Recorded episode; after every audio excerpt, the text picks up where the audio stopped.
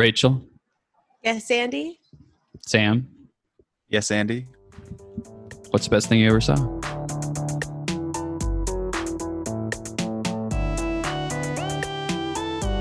Uh, special thanks to Dylan Stratton for that lovely theme song you just heard, and Leah Saradarian for our little uh, thumbnail art.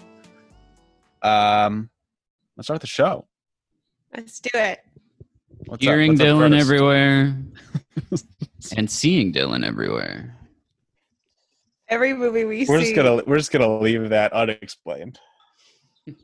Okay. Fair enough. Sam actually does see Dylan everywhere I do. because he lives with Dylan. Andy mm-hmm. just wishes he saw Dylan everywhere. Jan almost everywhere. Oh God. Okay, let's talk about our month's theme, which is Pixar movies. And we always start with our genre journey. So, Sam, as sort of the most, I would say, prototypical Pixar child, why don't you start us off? So I feel like I am, if not the exact age that Pixar was like envisioning based on the kind of especially Toy Story, the kind of development of Toy Story, I may be one year younger. Um, because Toy Story came out in '95, and I was two years old, and Andy was probably like three or four or four or five. I don't know I was seven. Thank Um, you very much. seven. Uh, no, no, no, Andy the character. Sorry. Um, and Oh, I actually didn't get that. I thought you just forgot how old Andy was. no. the character in Toy Story, but kind of as it develops. For instance, Toy Story three came came out when I was a junior or basically a junior in high school, I think, and it was about someone going off to college. So like, I grew up when Pixar was kind of at its peak and was seeing these movies kind of at the perfect time. Um, in terms of like, I feel like I probably saw Bugs Life in theaters. I don't remember seeing Toy Story in theaters because I was two years old, but I do remember seeing Bugs Life. I certainly remember a lot of the um, opening shorts. I think Bugs Life, the opening short, was the chess game where the old man played in the park against himself. Geri's game. Gerald's game. Geri's game. Um Yeah, I mean this is and I don't know because of that or because of their actual merit, Pixar has always been the kind of gold standard for animated movies, which I think is generally considered to be to be true. Um, and I continued to see them in theaters even when I was technically not the not a child, although probably still the target audience. Um, I think I've seen every single one except the Good Dinosaur, You've seen Cars? which is not. Oh, I guess I Seen haven't Cars seen all of 3 the- I haven't seen and all 2 the Cars movies. I and think I've seen Cars one, two, and not Planes. Those I don't consider to be part of the canon. Um, Cars one is part of the canon, but two, three, planes, whatever the fuck, not canon. Um, yeah, they were kind of. They still work on me. I don't know. They.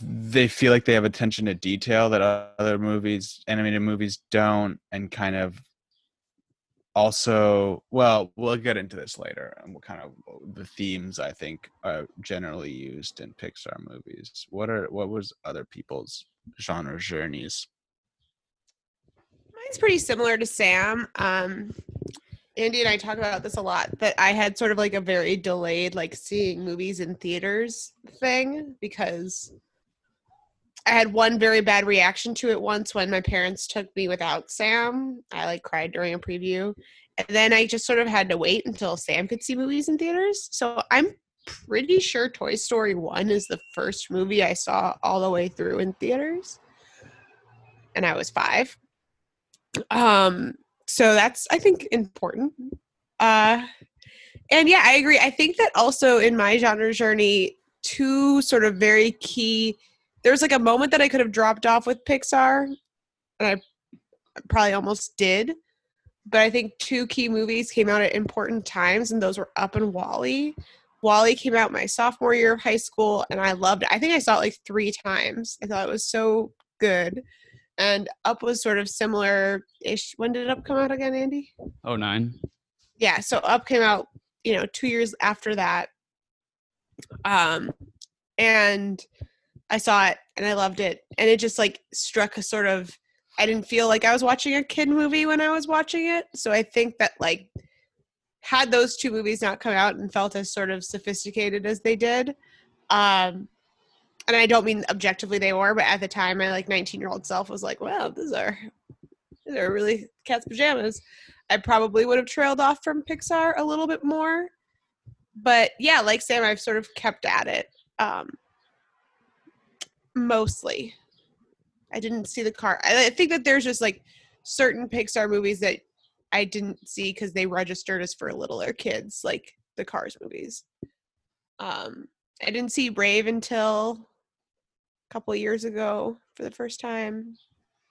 Um, and there's obviously a lot of clunkers in there. Like that's something that we don't really talk about. Is that like I've seen some pretty bad Pixar movies. Uh, Find Finding Dory is not a great movie, but we uh, Although I we like keep at it. having seen, I've also seen like Shrek Four.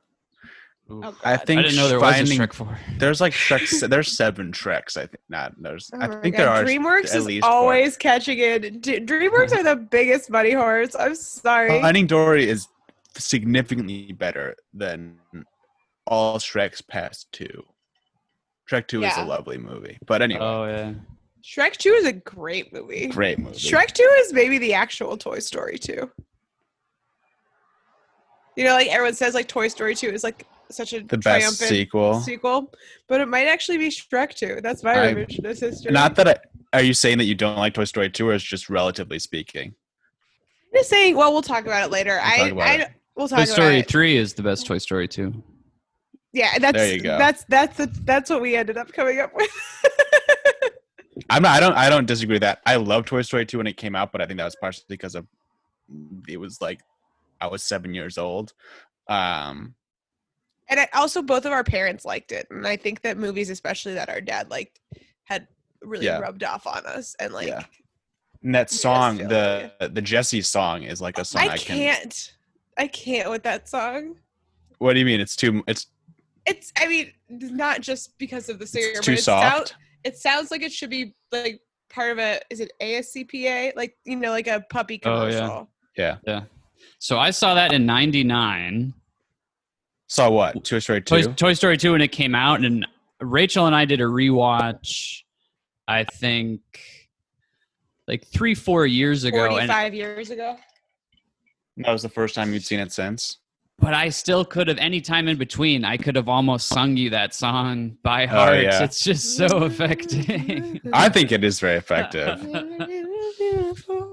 and just the animation. It's like it's like a music video except animated. Like, um, I think just I think Spike Jonze did it. Rachel, did you is what did you have more of your genre journey, or you? I, I mean, there's really not much else to say. I mean, I still am at the point where I would see pretty much anyone that came out. Yeah, Um, I was really looking forward to Soul, sure. and it's a bummer that we are not going to be able to see it. Although,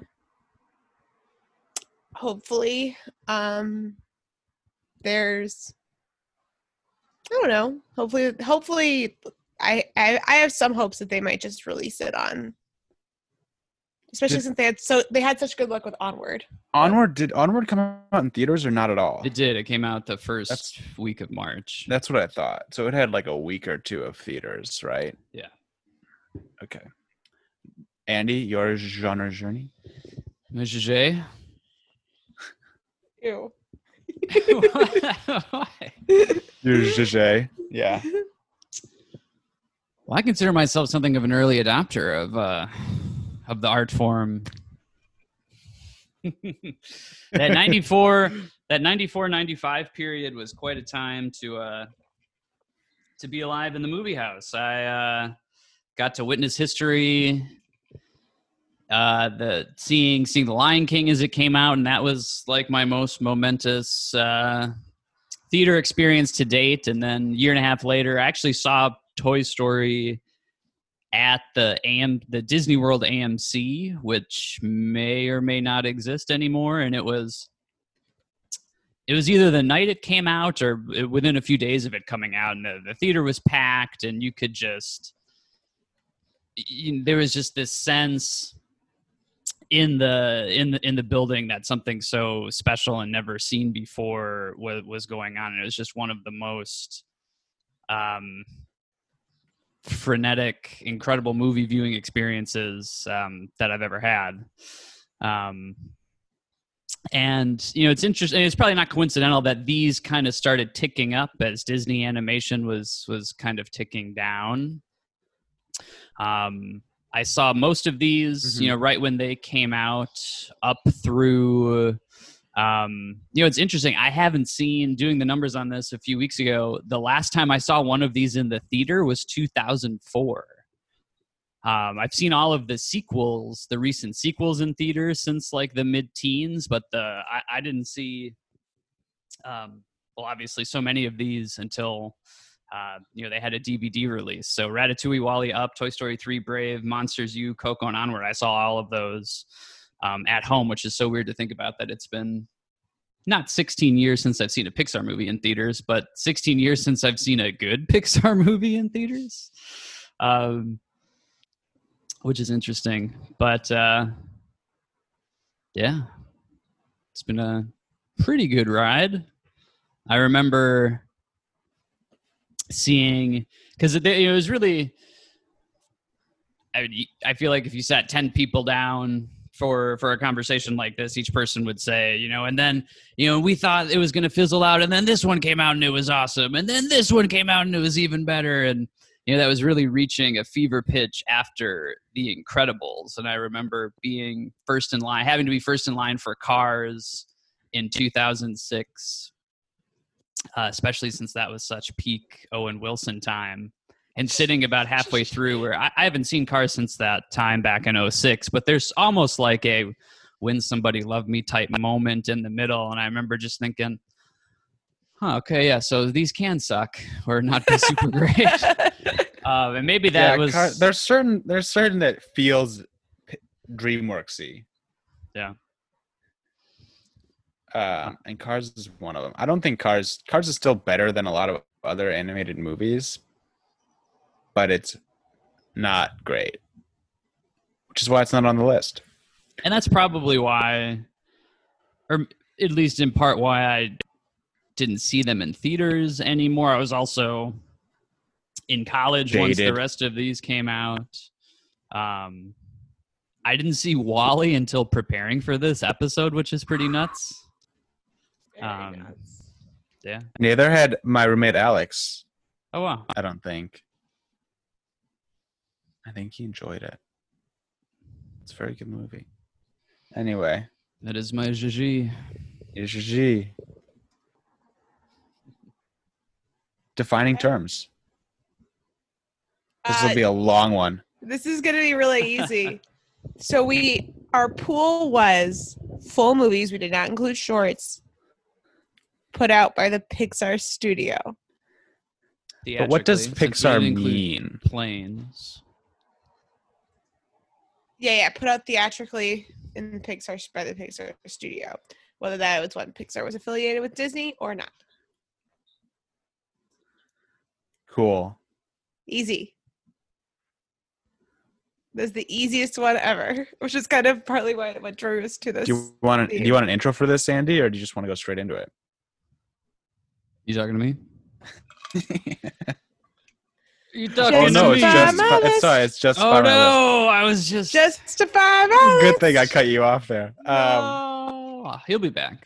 He'll be back. I'll have to go to the bathroom uh, at some point.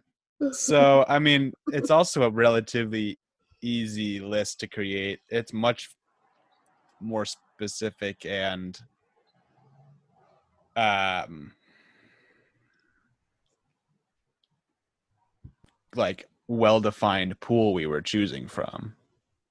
Um, I think for a lot of butt heads, there's one glaring omission. Yeah. yeah, and it was Inside Out. Inside Out. Why we didn't pick that? I think we both mostly like all that movie. It would not be really in consideration. I liked it, but it just wasn't one of my favorites. And I think that was probably basically just true for everyone, and therefore why rewatch it. Inside Out is a bad, unaccredited inspirational quote on a Joanna Gaines style driftwood board put up in your living room of a movie. Wow. I think you just dumped the schmoolies. that was a big stu- that was a big stupid pills movie for me i just i couldn't I, you know i didn't hate it felt a lot like i felt after seeing cars but i just, i could not begin to wrap my head around how how much love it got and how people were just mad for it I think people of a certain generation who grew up with a lot of like just emotionally repressive language and things like that and just very insensitive media liked it because it was just such a sort of miracle to them that kids were seeing a movie with such a sensitive attitude towards the mind and children in general. I think that that like touched a chord with people of a generation a little older than us maybe but that it is, a the pr- that is the only reason I think that the people liked. I think it is a pretty interesting and well done depiction of kind of what it feels like to be depressed just cuz like they're like the the visual representation of like parts of your brain and the things you res- got joy from just not being not working anymore. I think it is like it's kind of like an interesting like PSA turned into a movie almost. Um, and a, an interesting visual representation. I mean, I think it's a good idea. I like the idea of it. It's just, I just didn't. It's just not like an interesting movie. Movie. Yeah. Other than that, oh, no cars should, should I should I should I read out the uh the list? yes, please. yes it has Um, been justified It has been justified, but I'll read it out anyway. Uh, Toy Story 1995, A Bug's Life 1998, Toy Story 2 1999, Monsters Inc. 2001, Finding Nemo 2003, Incredibles 2004, Ratatouille 2007, WALL-E 2008, Up 2009, Toy Story 3 2010, Brave 2012, Monsters University 2014, Coco 2017, and Onward 2020 in terms of well no we'll get to it later. Um that was justify my list. And uh i think So i think he he poked his head in for a second a little while ago we have a special oh, guest Okay, I'm sorry. to- I think my my cousin's gonna come in and bug us again. Andrew Stack Clay. also named andrew Different last names though. Andrew Stack Clay. oh oh here he is here he is It's me, the Stat Man. hey, Hickory Dickory Dock. All right, so we got 14 movies. 14 movies It's a real murderer's row of uh, I'm crying. best animated feature winners. So best animated feature is established in 2000 at the 2002 Academy Awards honoring 2001 films. So Monsters Inc nominated doesn't win. We were talking about Shrek, well Shrek 2 earlier. Shrek is the first that was a fucking phenomenon is uh, is the first best animated feature winner. But then after Monsters in 01, every Pixar movie on our list that could have been nominated was not only nominated but won Best Animated Feature, except Monsters University, which wasn't Wow. even nominated. Movies That's wild. Nominated, It's Movies so not you guys. named Monsters University from 2013 that were nominated for Best Animated Feature. The Croods. Anybody seen That's The a- Croods? That's a good movie. Not Monsters University, but it's a good movie. Despicable Me 2. Not seen it. Anybody seen Despicable Me 2? Yeah, so not even Actually, I think I have.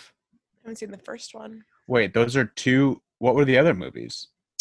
One was f- uh, Belgian, which kind of lit like the, anim- with the Oh. animation, kind of like Triplets of Belleville. And then the first Frozen, right? And Frozen, yeah, Frozen was nominated in one, of course. Uh, Um, yeah, so Insane. unlike uh, unlike last episode, lots of Oscar nominations and wins flying. So Toy Story, Toy Story proper, obviously comes out years before Best Animated Feature exists, but they did award the film a so-called special achievement. So Toy Story won an Oscar for for quote special achievement. Uh, most nominations go to WALL-E. WALL-E got six nominations: animated feature, score, song, sound editing, sound mixing, and original screenplay. Lots of originals. More more often than not, these movies get original screenplay, or I guess adapted screenplay if you're Toy Story three. Uh, nominations, which I thought was pretty interesting. Yeah, we learned that if you're a sequel, you get adapted. Yeah, what the fuck? I know. yeah. this is So adapted from existing IP. yeah, Even if you, even if the same writers created the existing IP. That's weird. yeah. So WALL-E WALL-E's the most nominated film with six nominations. Did Toy Story 3 get nominated for Best Picture? Up and Toy Story 3 got nominated for Best Picture, which there's a big history with WALL-E, how a lot of people sort of assumed or wanted, expected WALL-E to be nominated for Best Picture, but there was some hard feelings and bad blood that they thought it was just sort of intentionally relegated to just Best Animated Feature. And then the not that Up and Toy Story 3 are unworthy, but the sort of grand overcorrection a year and two years later was to very overtly nominate Up and Toy Story 3 for Best Picture. Oh, didn't WALL-E also come out pre tons of nominations? Yeah, pretty Up was the first year, yeah. Up Yeah. was, yeah, because WALL-E, two like two famous Best Picture snubs in the same year. A lot of people expected The Dark Knight and WALL-E to to be nominated, and then Very attri- similar films. attribute attribute The Dark Knight and WALL-E to not being nominated to the expansion of That's interesting because. I always heard it as just, Just the The Dark, Dark Knight. Knight, yeah. So I like this sort of revisionist history of like WALL-E also being a reason. Well, I think Pushing most people. I mean, the conversation might more specifically be the Dark Knight leads to the expansion, WALL-E leads to Up, and Toy Story 3 being nominated for Best Picture. Um, Toy Story 3, the first movie sequel, or the first animated sequel nominated for Best Picture. Um, what else we got here? So there's always nominations flying. They never win that much. Usually, you just you take home best animated feature. Up, Coco, and The Incredibles won two Oscars each. The rest, if they were ever nominated, won no more than one Oscar. Coco um, and Best Song. Yeah, Yes, original song. that just- was a good performance if I remember correctly. That was a fun one to watch. In Who, the who, who did that one? I can't quite remember because they I can always just- do that I can thing where it's picture like it. the performers aren't I'll the look it up. people who. But I do remember what's his name, the performed the lead, the person who plays Hector, being who's very Diego good. Luna. Diego, no, No, um, he's from the guy from uh, Mozart in the Jungle, Gabriel something. oh yeah. I Anyway, think it was. your- Despite all the screenplay nominations, none of them actually have ever won a screenplay award. Um, a couple AFI entries. Toy Story um, is is not on the first 100 years 100 movies list, Uh, but when Gael they, Garcia. yeah, when Fair they enough. revised Fair it um, in 07, Toy Story is 99 on the uh, 100 AFI 100 movies list. Um, apparently, Nemo was in the conversation to be on the 100 movies list at the revision, but obviously it's not. AFI also loves their 10 top 10. There's a 10 top 10 animation category. Toy Story is 6. Nemo is 10. That is about it. Toy Story six. The first Pixar is six. On top 10 animation. Yeah. A lot of Disney, Disney, Disney on the front. It's almost all Disney. I think Shrek is on it. Um, I know What's like Lion King first? like- What's first? Do you think? Bambi is second. Snow White might be first. Jesus Christ, AFI is nuts.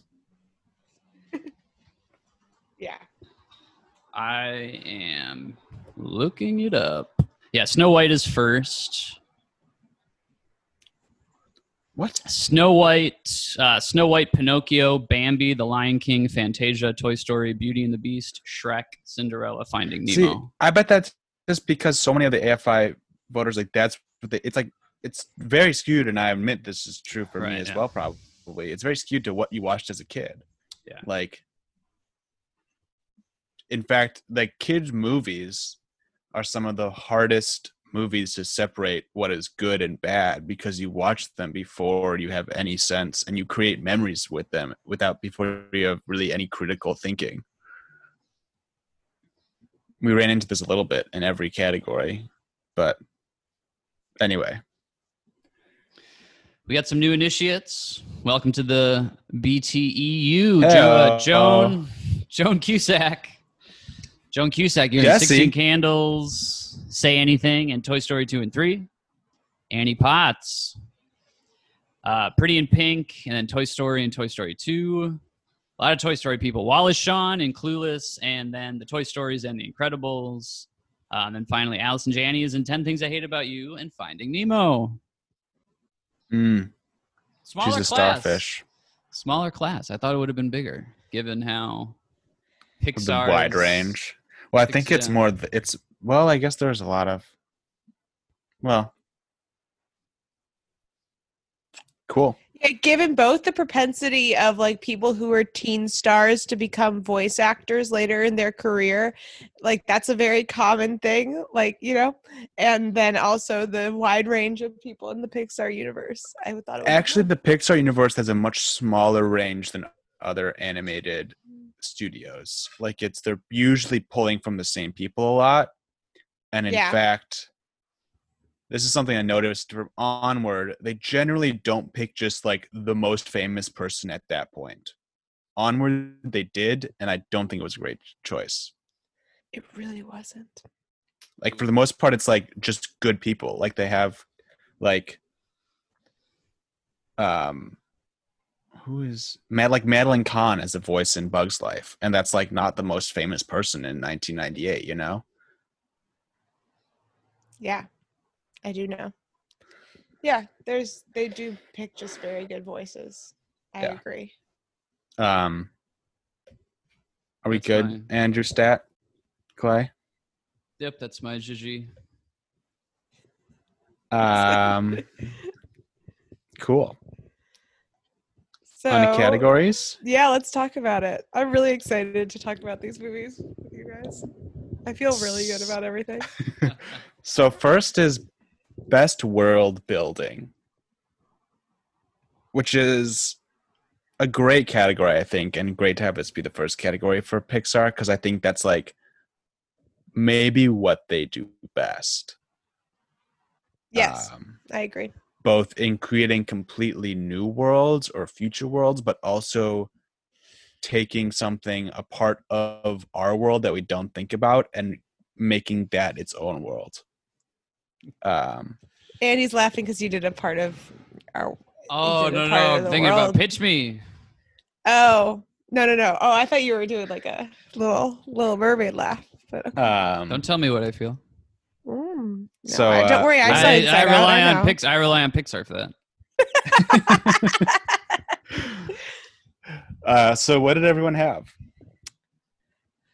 This is such a. This was so hard This because is terribly hard. there's some movies to me that I think are easily a no go. Like, I think there are some movies that do lack this, but there's a lot that are in the top tier, in my opinion. Yeah. But ultimately, I said Finding Nemo. Mm, that yeah. And I'll tell so you why. To say no. I'll tell you why. Because it's very, there's multiple worlds that are like very well thought out. Um, so it, it, it I love the fish tank stuff. That's the, the fish tank stuff is really good. The like fish tank psych like fish psychology. They do that. They do like the reef sort of psych the psychology of all those reef fishes very well. Um they and like I like how much the world building drives the plot. Um, like the Sharks Anonymous meeting is really good that way. Um, the the fish tank obviously like very much drives the plot. Uh, where it's not just like a side thing and then there's a separate plot, but it is like the entire movie. Um, I think the weakest well, the thing that like put me off the most was like what's her name like the the the the very few humans in that movie I think are very lame and like thinly drawn and poorly drawn. The What's daughter. the name? The daughter who's like evil because she has headgear. Like it's very unclear. Like Mhm. like like there's no Darla. Like that's kind of. I mean, she's a shaker, obviously, and that's that's funny. Um, I think like, it's more to point to like not I guess headgear is kind of an odd choice, but it's like kind of in their world and this is true kind of for for them catching fish off the reef like something that seems kind of not that important to us like someone who's just kind of rough on a fish in a bag is like cataclysmic for them Yeah, but I just don't like the whole like, yeah, and she has headgear, so Yeah. therefore she's evil. Um, that's I think pretty. well i silly. think it's through the dentist like that's why she's there all the time yes, that's also a good point. But she's his niece, so like she also whatever. yeah I I I, I and um the the eac the EAC is so good. The little baby turtle is so underrated. We I, we should have had a had a just like cutest. yeah Oh, yeah. Um, just like We sheer like you know, giant eyes, cute little face, like all that stuff. Like that little baby turtle is such a contender for cutest. Um, there's a lot that I don't love about that movie, but I think the world building is the strongest. And then I had um Onward as a little honorable mention because I don't. For me, it's not going to come up again, but I thought the world building in Onward was pretty good. See, I guess what I don't, and onward, and this is part of the reason why it kind of felt a little more like a DreamWorks and or a non-Pixar, just because like the idea of having our world that's like twist a little bit is less interesting to me than a lot of the other world building that Pixar does, where you're actually seeing like a hidden world or um kind of a newly imagined world um so i guess on it just doesn't feel as quite as impressive because it's not as novel um I see that. I like to build my world by having Chris Pratt shout it at me. oh he's so annoying in that movie He's so annoying. i mean he's supposed to be annoying but not that annoying Oh yeah, he's It's so really annoying. hard. It's It's a tough sit. yeah. To my i mean I, yeah you gotta go go ahead if you gotta go, you gotta go. Uh, for this, I this was not as hard for me as it sounds like it was for Rachel. Um, Brag. I mean, with with thinking about some of the other, you know, thinking about the ones that I didn't choose. I mean, Toy Story, it's just a kid's toys who are alive. Bugs is just bugs. Um, Incredibles is a superhero thing. Um, so I went with uh, the Monsters universe. because it's pretty damn original, right? The whole like door factory aesthetic is very cool to me and inventive and um yeah i mean like who i mean i, I can't think of an idea more original in in all of these movies than and ingenious. Yeah, Um, just like the scream thing is Yeah. just yeah. Yeah, You I would say that I agree in a lot of ways, but I think that I think that once you get the second one, it's better. But the first one is a little thin, in that it doesn't necessarily. It, everything is revolved around this factory. You, it's not. It's it's a workplace. Like it's like you don't really get a See, sense of how the world works. I almost have around the it. reverse feeling. I like it when it Yeah. feels a little less like our world. And when you put Monsters University and they're just really like doing a spoof almost of our world, it's a little less interesting to me as a world than when it's like very different. And we're just getting us we're getting a picture of what is most different based on how they get their energy.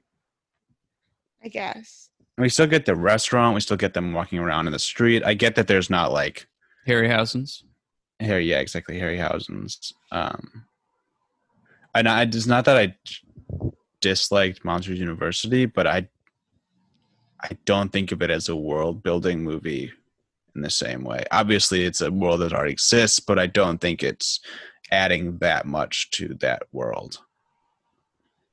Um, Also, a little monsters criticism. Do we learn why there's the lie that the kids are toxic? Is it ignorance or is it like a cover up? I don't think we do. I think it might be like, well, I don't know.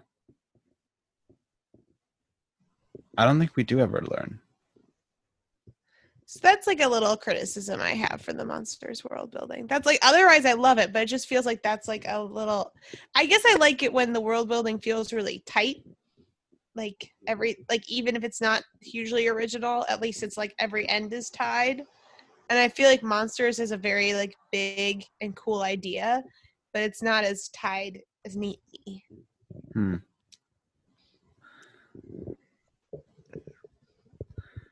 Yeah. I kind of like I like the world world building of a Toy Story or a Bug's Life because I love the kind of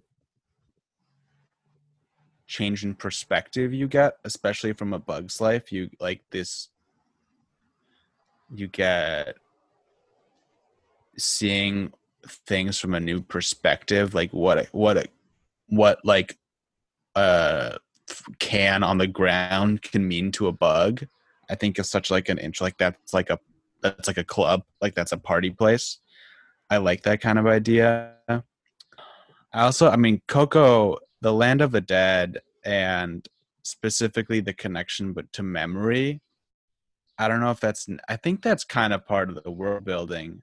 Um that'd be like also such a an runner-up for me. ingenious such an ingenious way to construct the whole thing especially as it relates to kind of actual culture and heritage um and especially as someone who's kind of interested in how memory works in in, in many different ways um i think that's such an amazing idea. Um but ultimately especially because of how the story revolves around like odyssey like in finding nemo it's based around you getting to visit many different parts of that world i think finding nemo is also my favorite in terms of world building Good choice. Yeah, I, I think the Coco world, except for like the depressing realization that like class structures still exist in the afterlife. Which I think when I was talking to Andy, I was like, "This sucks." and the a one- larger the family there- the better that there's a one percent in the land of the dead. well, no, it's being famous. That's like it's being thing. famous yeah Yeah, like if you're famous, then you like people will put you on the ofrenda no matter what. Um, famous for good things famous for good things. Uh, yeah. Anyway. Um Best lead character.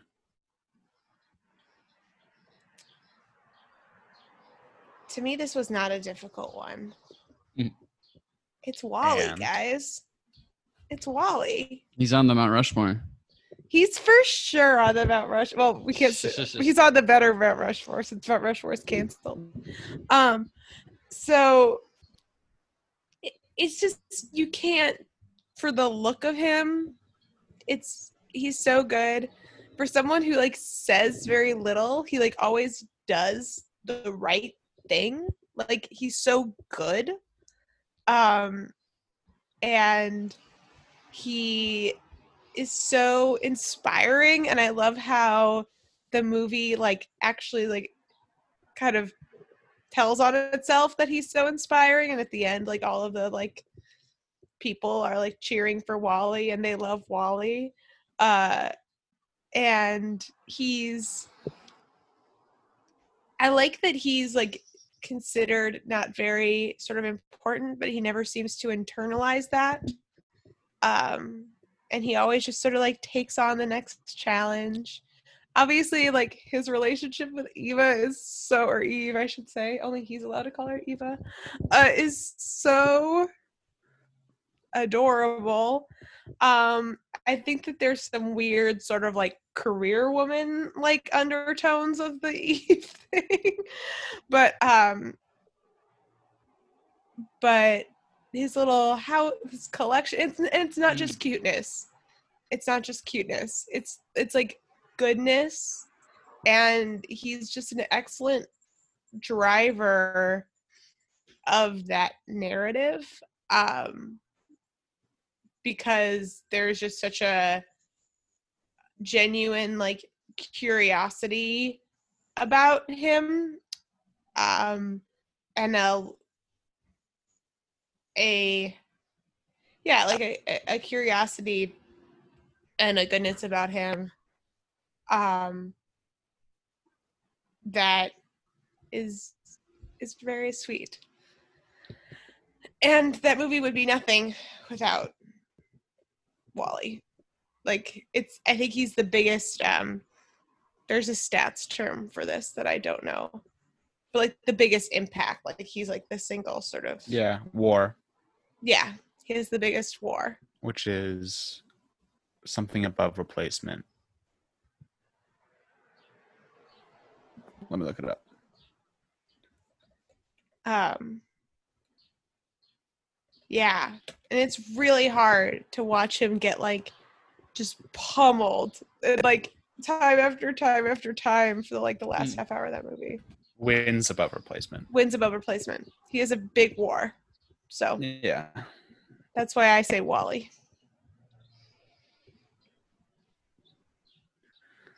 Andrew. You got to be more specific. I will I will very rarely be asking for Andrew Dice stats, Clay. Well, speaking of Jewish comedians, best lead character Mike Wazowski. Mike Wazowski. Mike Wazowski. In which movie? Um, it's like I guess I'll honor your question. I was thinking about it more holistically. Sure. I would say probably probably still the the original because that way you get you and me, me and you. You and I together. um but yeah, just I love the very minimalist sort of brains over brawn story in both of the movies, really. Um where in the end it's not about fear, it's about laughter and it's not about being like a big meathead. It's about being like a little lovable loser schmuck. and I love his uh relationship with with Roz. Oh yeah, the Rod stuff Yeah, is so yeah. great. Yeah. Um I have Get the Roz lifetime origin story. Have lifetime owned I I imagine that they've been together for like years and they've just kept it hot. I like that so much. Disney World sells a great Mike Wazowski ceramic mug, which I've Mhm. owned two of in my lifetime and chipped them both. Um, So sad. yeah, I mean, but yeah, from everything from from personality to design, it's a lot to be said about uh, like a WALL-E design. Um, yeah, just the minimalism of our little uh, Mr. Toad, Sammy Davis Jr. mashup. It's good stuff. I think an Yeah. honorable mention is is Buzz Lightyear. It wasn't until several oh my years god. later. So good. I love that you love that. Spanish Buzz. Lightyear, by far the best character. Ooh, I don't know Um, if I like Spanish Buzz Lightyear. if for nothing else, I love that he creates the excuse to do the the Spanish. You've got a friend in me at the end of, of Toy Oh, Story that 3, is which so is so good. good. so good. Yeah. Um, but anyway, it wasn't until it wasn't until several years after watching Toy Story so many times that it finally that I finally realized that like, oh, okay, he's just doing um, William Shatner as James Kirk. Um, which read through that lens is like so enjoyable and and so and so funny like it's and I, i've never seen i've heard all of i've heard a lot of criticism of um galaxy quest and how like galaxy quest is secretly like the best star trek movie of all time. Um so i don't have that as a frame of reference for like basically again tim allen being william shatner being captain kirk but his captain kirk impression in toy story is just so hilarious and perfect um, and I really appreciate it for that. It's just so good.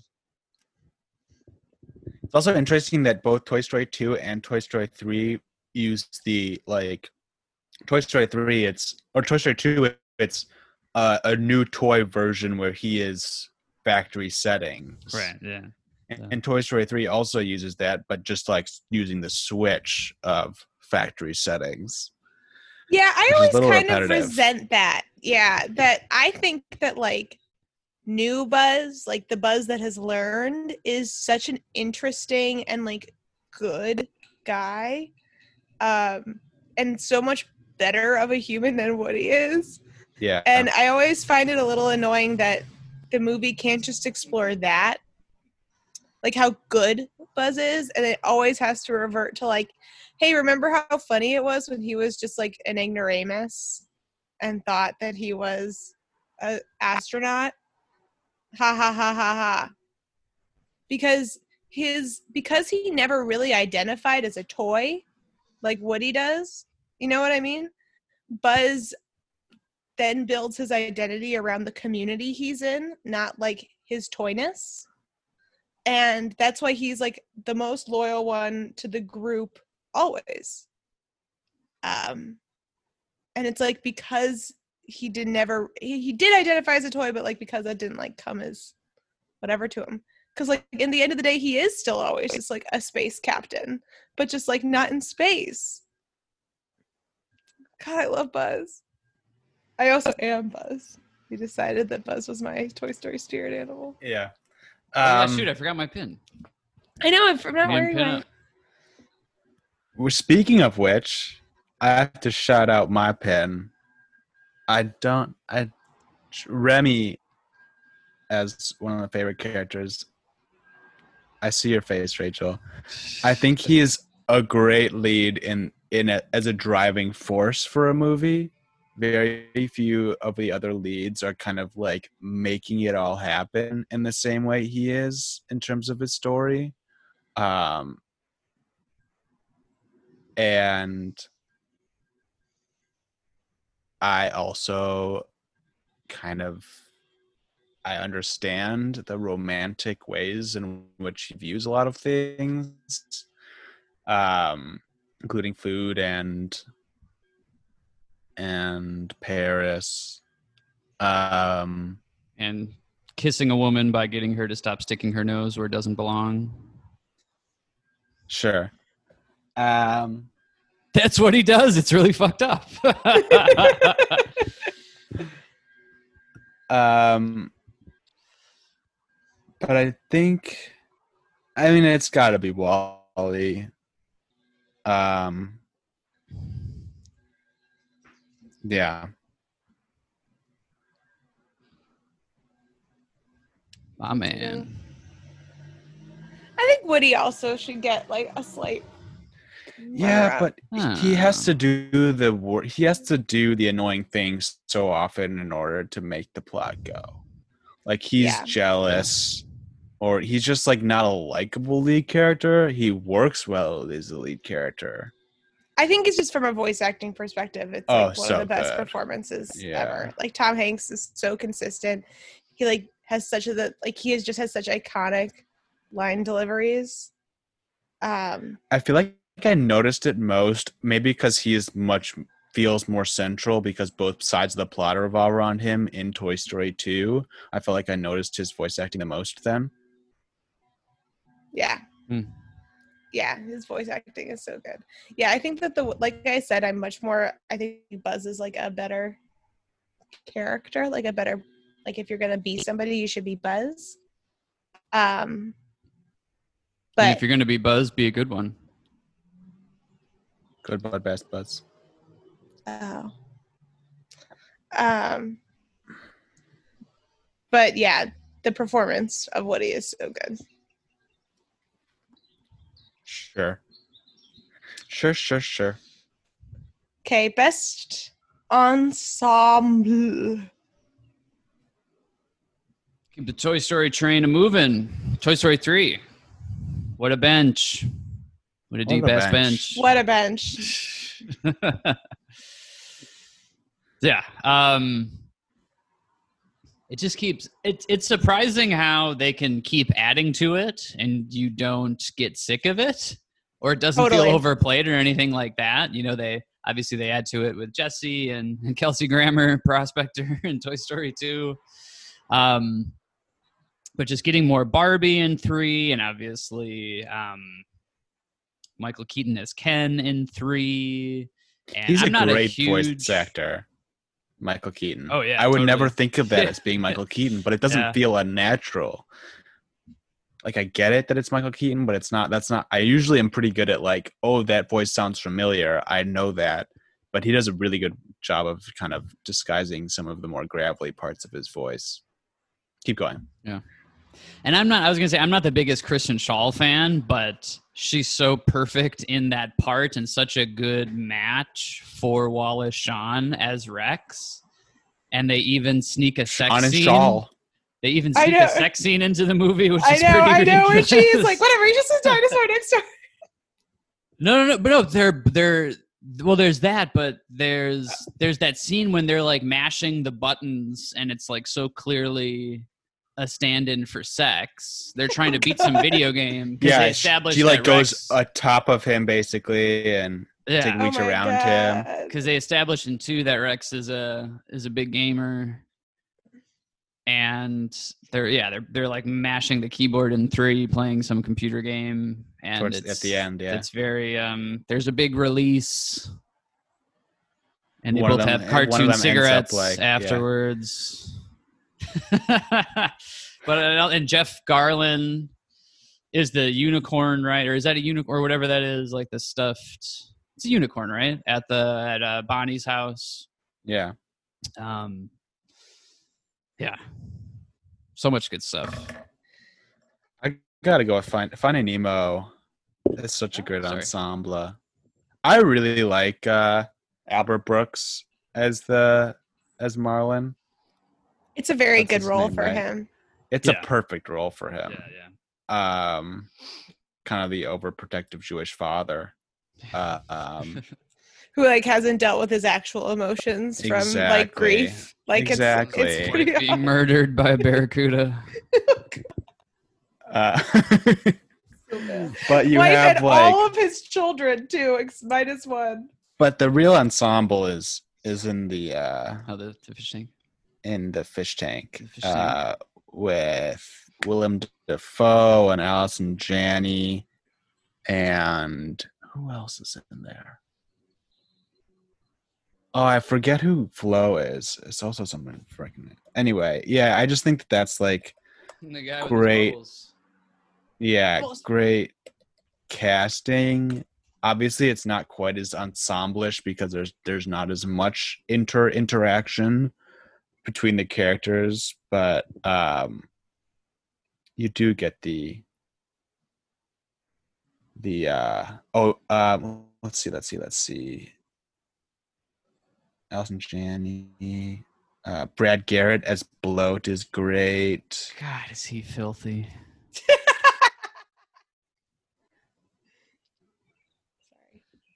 Jeff Geoffrey Rush as Nigel, the Pelican. Yeah. Oh, that's right. And that, that's like such a good example of just like amazing casting. For- Uh because he just fits in so well. oh, Stephen Root is in there. Yeah. Like so few of these people are, are people you recognize, but in such a good way. Um Rachel? Yeah, I was sort of between. I mean, I agree. Toy. I think ultimately I picked Toy Story three. Um, there's this weird pruning that goes on before Toy Story three when like he says like, and we've lost some good toys, and one is Bo Peep, and I'm totally fine with that. Wild though. I, I'm not. they just say Bo like Peep. what what happened to But them? one though? is Wheezy, and I love Wheezy. Wheezy. I know. I cannot deal with how cute Wheezy is. Honestly, a nominee for cutest character, in my opinion. And it really chaps my chaps that that that they just get rid of Wheezy. It's just he only get he only has one movie, right? Yeah, he only has one movie, and it's such a bummer because he's such a cute little character. Um, but yeah, it has to be Toy Story three because the um it is like such a testament to their ability to just keep adding and adding and adding and like nothing nothing bad happens um i also like andy want to say like that the that the barbie ken stuff is so great um all of bonnie's toys also bonnie is such a cute um Yeah. character and is Mm. such a is so sweetly voice acted and is such a brilliant setup for Toy Story 4 because like the second you know like oh it's about Bonnie you're like great I'm in it she was cute um and the and largely and we can get into this now maybe now is the best time to talk about this that like Toy Story 3 just feels like the revised no you don't want to talk about mind. it now I thought you were going down a different. I thought you were going down a different path. Toy Story 3 feels like the Not the one I revised chose for you. Toy Story 2. It feels like what Toy Story 2 wanted to be. Um because there's so many similarities between these two movies like the prospector and then the the Lotso. prospector Lotso character are basically like the same type of villain. They have a very similar turn. I mean, they're both Um, breakout movies. yes, they're both breakout movies. They're both like Woody gets separated and has to like everyone else works together to get him back movies and especially Lotso having is basically Jesse and the Prospector's characters merged into one. Mm, yeah. exactly so it's like still dealing with like it still like has like the theme of like dealing with the trauma of abandonment which i always thought was like a little i don't know i am not here for any joan cusack smearing but i always thought that there is like something that was just a little bit hard to just get on the boat with with like her performance in toy story 2 um i'll just i don't know i think it's i think she's overacting like a little bit um and so so i i actually like that like anyway um and I mean, Joan Cusack is always overacting a little bit. I know, but I just don't really I don't like it in that format. And I I say I uh, love you, Joan Cusack, and you're welcome on Best Thing I Ever Saw. Anytime. Yeah. Don't listen to her. She can she can be you can replace Rachel at any point. Also, welcome to the BTU. Oh, okay. Also, editing Yeah, Wizard bad. Sam. Uh, Bill Hader is in Superbad and Monsters University. Welcome to the BTU. Yay. Yay. Um, and then also like once we watched the Pixar documentary, essentially just like a propaganda machine for Disney, but um but it it is very clear like they wrote Toy Story 2 very quickly. Um and like sort of pulled it out of their butts. And it does feel like Toy Story 3 is like the more th- once you learn that you're like, oh, it's like Toy Story 3 is like the more thought through version. Cool. And the Yeah. more grown up version, also just like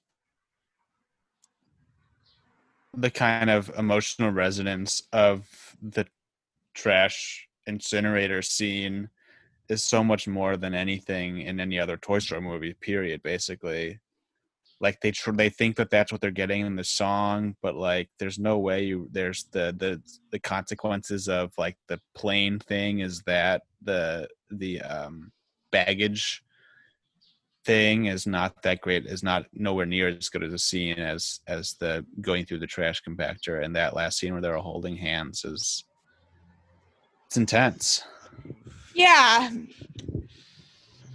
Yeah. Uh, it's too much. he thinks it's too much, and I i kind think of it's the perfect amount I think i love for the claw uh for a kids movie to have both a collective acceptance of death and pretty intense Holocaust imagery, it's a lot.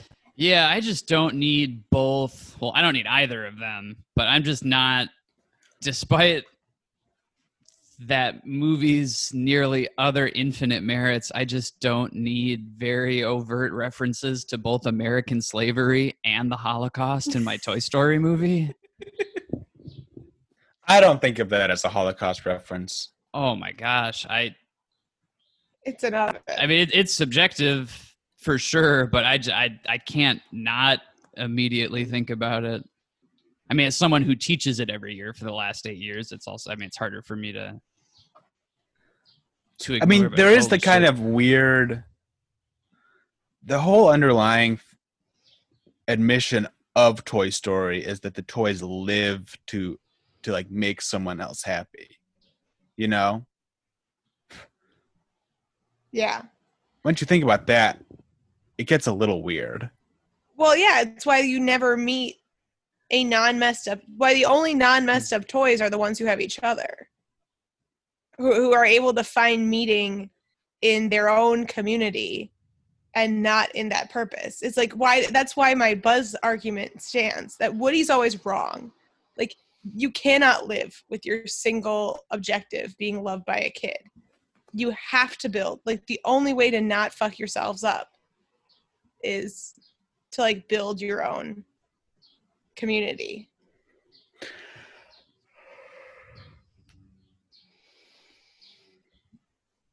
I've had Spanish. You got a friend in me in my head for like the last 45 I think it's the. Gypsy Kings. I think is the name. Which of is the also why you've got a friend in me is not about Andy and his toys. It's about the toys together. Sure. You got to That's be more actual- specific. Next category. What the fuck? I have a couple. Oh, shit. Are we there already? I have one big one. feel like I'm in the garage. Is it a whole movie, Sam? You can't have it be a whole movie. it's movie. not a whole movie. It's really just one character. It's one half of a movie. It's the second half of Up. yeah, that's that's second on my list. It's really the what's his name, M- M- character yeah, Christopher Plummer. and the dogs. I it it goes from being whimsical to just odd. Like the Yeah. balloons in the house thing, it's like very Pixar shorty, which is basically what the movie is. It's Yeah, a yeah, Pixar yeah. short. Yeah. Um, that they added this, and I like the bird. I think it's Kevin. kinda, but also, but also kind of a weird randomness to that because it's. I but it know. foils. I mean, not foils. It it echoes his relationship with his wife, and he needs to see that separate from himself.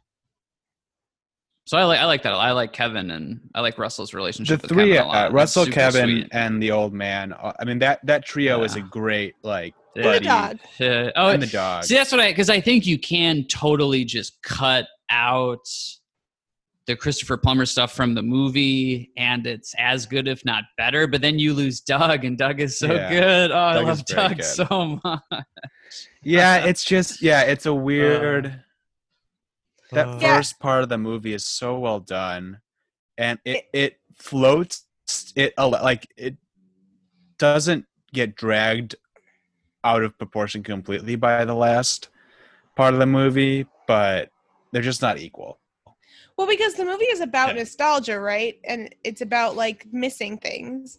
And it's a clean movie if it's about like he loves Ellie, he's holding on to her too much, and he realizes that he needs to let her go. Why are you adding this level of like canceling nostalgia?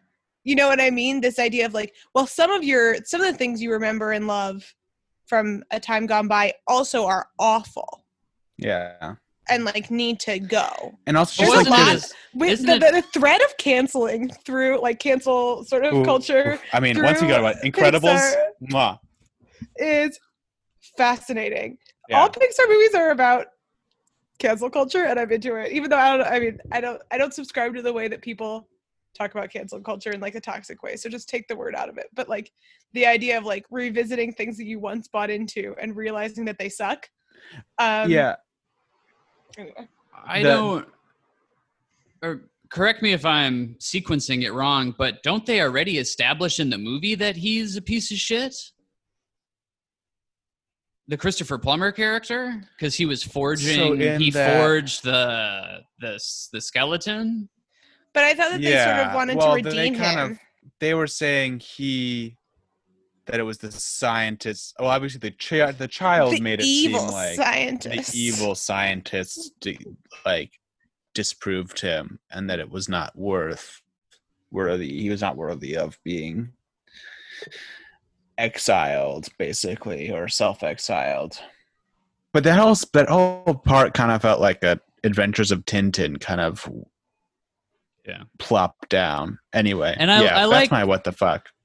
I guess I I'm kind of having it both ways. We'll we'll eventually talk about I'm sure the the torrid love affair that the studio has with very white mid-century iconography but i do like how I, I do like the imagery and up of, of like sort of like the saturday morning like 1940s serial it's like very like adventure like exotic adventure like arthur conan arthur conan doyle um Yeah, so I guess I'm a hypocrite, but we'll we'll, we'll talk more about that stuff later. I'm sure. Yeah. it's the earliest sure. in any of these movies. You cry every time, though. I- It's like lost its effect on me at this point. Mm-mm. I am not jaded.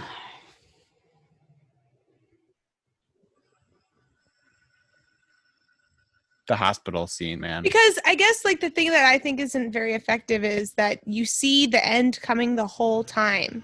Like the realization where it's like, no, she felt like she lived a happy life. Like, duh, she did. You saw that from the beginning. Like there is no like this idea of like avenging her and taking her to this place that she always wanted to go. Like Ellie clearly, But it's about him realizing that he's a stubborn old fuck. I guess. Anyway, my what the That's fuck a lot of hair. it's a lot of hair. My what I have I have like three what the fuck moments. One is very small, but I think it's pretty problematic. It's the overrepresentation of Samuel L. Jackson in all of the ads for Incredibles versus the underrepresentation of Samuel L. Jackson in the actual Uh-huh. movie of Incredibles. And there's like just a minstrelsy vibe to that that I am not okay with. Like we're here for you to like have like a couple of good jokes that are also feel very um racially charged for like white people to like laugh at a character characterization of like a black man yelling at his wife like a, yeah, black man of- and wife. Yeah, yeah exactly. Like a literal faceless black wife like nagging her husband um and then he's never in the movie like ever. He's just there for this extremely stereotypical crack essentially um and then never again uh despite having really like cool and interesting powers like and he's very useful in the fight scene but there's just the use of the character frozone especially when you compare it to the marketing Cool and almost movie. best defined powers too. True. Um, yeah, yeah, can we yeah, just yeah. talk about probably in society that whatever character has super strength is probably going to be the lamest one. Yeah. Super strength is the lamest power. It is always just represented by a white man who is just strong. There's never anyway. Um, so I think Except for that Hancock. Or Luke Cage. Okay, I'm sorry. I guess Luke Cage is also bulletproof, which is important. Um, so that was a major WTF moment for me in that movie. And the other one is the, in my opinion, the over reliance on chase scenes in the first half of the Pixar movies, particularly in Ratatouille. There are too many chases and like too many sort of like high octane, um, yeah, just chase scenes. Like the bad guy in Ratatouille should not have to come back and like chase the rat around. Um it's too much. It slows the movie down a lot, ironically. Uh, it feels like a note of like kids aren't gonna like this movie enough. Make it more kiddie, so they add a chase scene. I would say this is also true in Monsters Inc. I think that there's one or three too many chase scenes in Monsters Inc., which is why Monsters University is better than Monsters Inc. Um, and Sam just rolls his eyes. And it's also true in Toy Story 2. Over reliance on chase scenes and the Frozone character. Those are my two. Yeah, for this, I just put so much of Ratatouille. I just can't give myself over to it. It's just so weird. Mostly the hair stuff. And because I only watch it, um, or like like the hair stuff, like the pulling of the hair stuff, like like that's the premise of it. Like he he's basically a puppet because he can yank this guy's hair what the fuck literally what the fuck um and because i only watch it like every five years i always forget about the kiss which is just so messed up Oh, yeah. dumb. It's really not great. um i mean not to mention that 15 years later i mean disney again i mean disney takes all that grief rightfully so for a movie like aladdin and then 15 years later again has um a movie based on non-american characters and yet somehow the evil french man is like very dark skinned and very just like unfortunate looking and somehow Yeah. the the italian french And hero played by Bilbo. Oh, that's right. Yeah, yeah. But for The some original reason, the Italian, the uh, the Italian French good guy, for some reason, looks like Howdy It's an fucking Aryan Doody. king. Yeah. Who the fuck? yeah, Red haired Italian. yeah. That's a really good point. Wonderful. Yeah, mostly mo- O'Toole mostly re- the hair. so. Yeah, Uh, Anton Ego, Peter O'Toole. he Just- missed the BTU by one. By He's that one. much. He's one degree separated from uh, Yeah. BTU, or two degrees, I guess. Well, that's another. I, that's my big what the fuck about that movie is that the combination of sort of like stretching your imagination, fantasy, and realism they clash in these very weird ways. Like the last line of the movie is like, "Well, of course we had the let the go the Yeah, restaurant. weird like, of ending. course the restaurant closed down." It's like, what do you mean? Of course, this rat is controlling this dude by pulling his hair. Like, there's no sort of the idea that there's sort of of, of coursing realism um it's very strange to me yeah.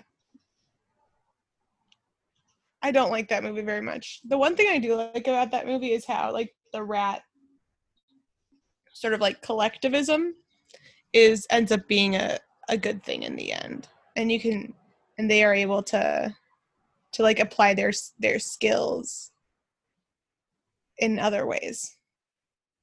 I like that element of it I also, I mean, maybe this is a stretch, but I feel like there are no other or few other places um, where like a, a a group could have been this entrenched in like white male whatever anything goes ism that by 2007 they're like all right what do you got next? And someone's like uh so it's a rat who likes food because he's got a really strong palate and he can be a master chef because he, he he realizes he can pull the hair of some guy and control him. And they're like, "Yeah, fuck it. All right, let's do it." Oscar nominations. Best picture. Like I feel I like, like how do you just like not just get laughed out of the room anywhere yeah else? like like worlds that do not need to be celebrated is like the french brigade system. That's true. you know what i mean? Like things we don't need to like tell kids to like idolize. Is like this tyrannical fascistic misogynistic racist uh restaurant culture let's have them idolize the sea let's do that let's get more of that Okay. And Um, just one last thing too. Again, it's like it's 2007. Like, so the dumb one is like fat, like with his brother. Like, of like Yeah. yeah. So like the dumb one, like he's got to be fat. He's got to look a little goofy. Ugh, it's I don't like it. Moving on. score. This is a tough one. Um, for this, I have Terry Benedict's Vault. Those are Terry Benedict casinos. I mean, I'm a sucker for this type of music. So I love, I enjoy the score for Brave. Oh wow, that's very brave Uh, of you. and I think it's it's really a, just a soft spot for me. Um, I really love the jazz in Monsters Inc. I Oh, think yeah. like Oh my the gosh. song, like everything From the that that- get go. from the fucking get go. That song, yeah I kind of wish they incorporated that that theme, that original title sequence animation a little more into the movie. I love that. Hmm. Um and yeah, I think like I don't want to be just going over and stealing everyone else's, but the application of a kind of classical Pixar themes with kind of synth and things to make WALL-E, I think is also very well done. Um, it certainly evokes kind of those same Pixar themes, but in a very new format, I guess. Um, in terms of the song, like just the notes that make me like most emotional, the notes that play as Finding Nemo title appears in the water, that Mm. theme Yeah, is absolutely amazing. Like it's very effective. yeah, it's very good. Um You tread perfectly because I have WALL-E, but only because to have WALL-E means um, it includes the Louis Armstrong, La Vie en Rose. It's so good There you go. and perfectly placed, yeah. D- does do the all the songs in Coco count as score? Sure. I love those. There's so there's songs Yeah, that are so good. Yeah. Like The very the one at the end that he's playing at the end, I I can't remember what it's called, but yeah. uh, Remember Me. No, the very like He's like at the very, very end. Oh yeah, when that he's one like at like the party. when the It's when he's great like showing his sister around. yeah when the great great grandmother starts singing like first the, the the part where she's singing at the bottom of the alley and Mm. she just starts singing to show that she actually does like music and then oh, the scene where she's singing and like oh avoiding God, people on stage So good. so good Oh yeah. so good uh I get the and I mean, ten just, like, the- music competitions in that movie mixed up. there's a too There's many. one. There are, there are at least two. three. There are There's- at least three. No, there's two. How are I there would more than because there's the one What- he tries to sneak into in the in Yeah. the first act. Yeah. and then what The one when he does Poco Loco, and then the one at the end. I guess the one at the end's not a competition, but like a he doesn't sneak into anything what do you mean He sneaks- into? he yeah, sneaks this first act out. one? In the first act he but it doesn't actually exist it doesn't happen We're watching different movies, man. I think the only one is Poco Loco, which is a great song. I, I think that if they if those count, if those songs count, then it's it's Coco for me. Mhm. No, but then they have the, that goes in the best song. But I Single song. but I don't know. I I can't. I wouldn't choose. I don't know what any of those I choose. I don't know. I don't know if my best favorite song, but I love all of the songs in Coco. And when the grandmother sings "Remember Me" at the end. Okay, well, if we're if I can't choose that, I asked if they counted, and you said they did. Well, yeah. Well, Um, Andy said that, and I wasn't sure.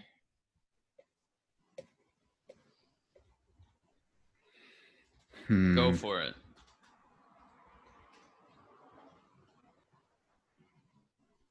Yeah, I choose Coco. I agree with Andy that it's WALL-E.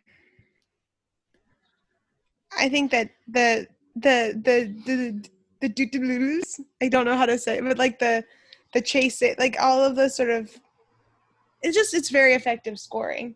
And because so much of the movie is just score. Yeah. You have to give it to it. Like because obviously there's like the beginning of it is like silent. Um I guess that also includes the Hello Dolly thing. Um i love the fact that like there is no world in which you think of that movie and you don't think of barbra streisand but that movie functions so perfectly. There's no barbra streisand. Like it's so weird that like they just cut her out it's like she didn't Oh, get yeah. perm- it's like she didn't give permission to be in WALL-E or something like that which i feel like is i would not put past her like Yeah. like they, they'd be like um there's this movie they want to use clips of hello dolly and she's like no go i will not be in it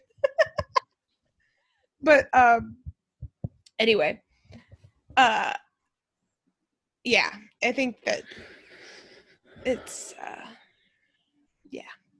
I was a little hard on it when we rewatched it for this, but um, I think the up one's really good too. yeah i very, agree very good. Um, that was the only one to win an Oscar for it. So up one original score. WALL-E was nominated for score.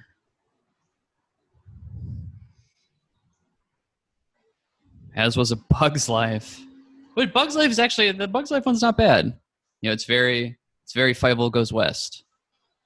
Yeah. Yeah. It- yeah, it, it listening to the score was when watching it most recently was when I really realized that this was a pure western and Seventh Samurai slash um Magnificent Seven. Um songs Best song. i have two answers Sure. the first one's kind of a joke one but kind of not really it's the woody's roundup song from toy story 2 wow. It's time for Woody's Roundup. He's the very best. He's the witness to You just like because you get to dance along to it like that. Just, just shoulder dance. You just like the opening to Trash Joan Cusack. No, no, no, no, no. Uh, There's also parts of that song that are so charmingly like phoned in. Like it's like, there's Bullseye, he's Woody's horse. That's all they say. it makes me laugh. But it's also very, very, very catchy. Um so yeah, okay. Uh but it's you got a friend in me. And I know that that's like the basic answer, but it like started the idea that like Pixar movie songs matter. It's it's like the height of sort of like the Randy Newman-ness of it. Um which I think is important. It's just such a sweet song and it's so cool that it's like, you know, like hopefully not anytime soon, but when Randy Newman, who's like very iconic, is no longer with us, again, hopefully not anytime soon, like that's going to be the song that plays. And that's really beautiful. And it's a song that like sticks with kids very well. Um I've seen it like it's it just feels like it's like something that was probably sung at like every like third grade choir concert in America for like 10 years. Mm. Uh, and the thought of that makes me want to cry. Um,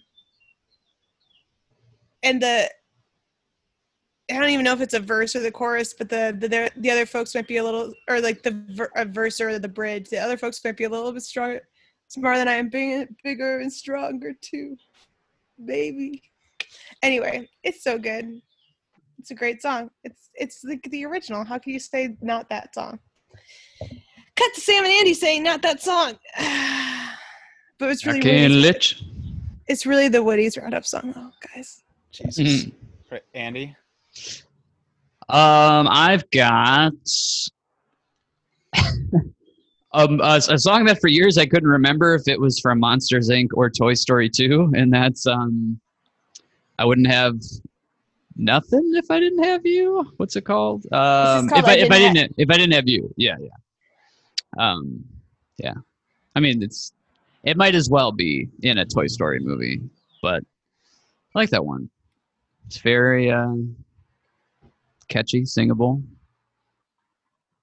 I like the sort of like spoken wordy, like slacker, John Goodman delivery of it at the end during the uh, Monsters Inc. credits.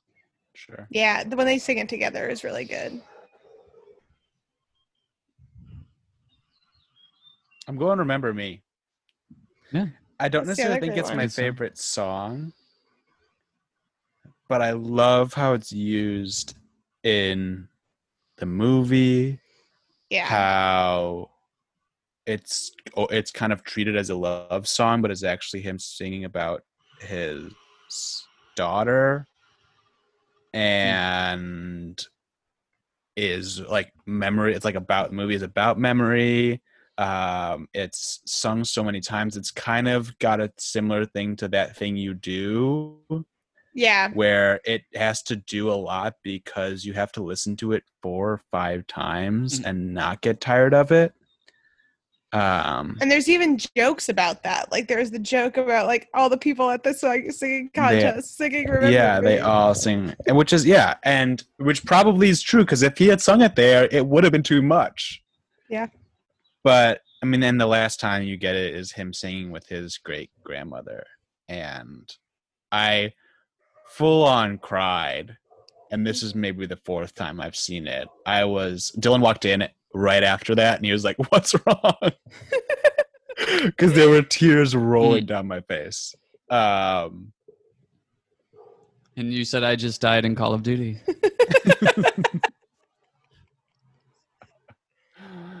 Yeah. Uh, so yeah, I have to go with "Remember Me." Yeah, and it has a cool ability to be very up and like poppy and also very like ballady at the same. That's I like how they like put it in all different sort of clothes. Yeah. and it's Although obviously like linked to the song- theme of the movie. the song that his great like uh his great great great grandmother sings with La Ernesto de la Cruz, La Llorona, is so good, and she's amazing. That's like that. Like, I love that so much, and the and the duet that they do is also really good.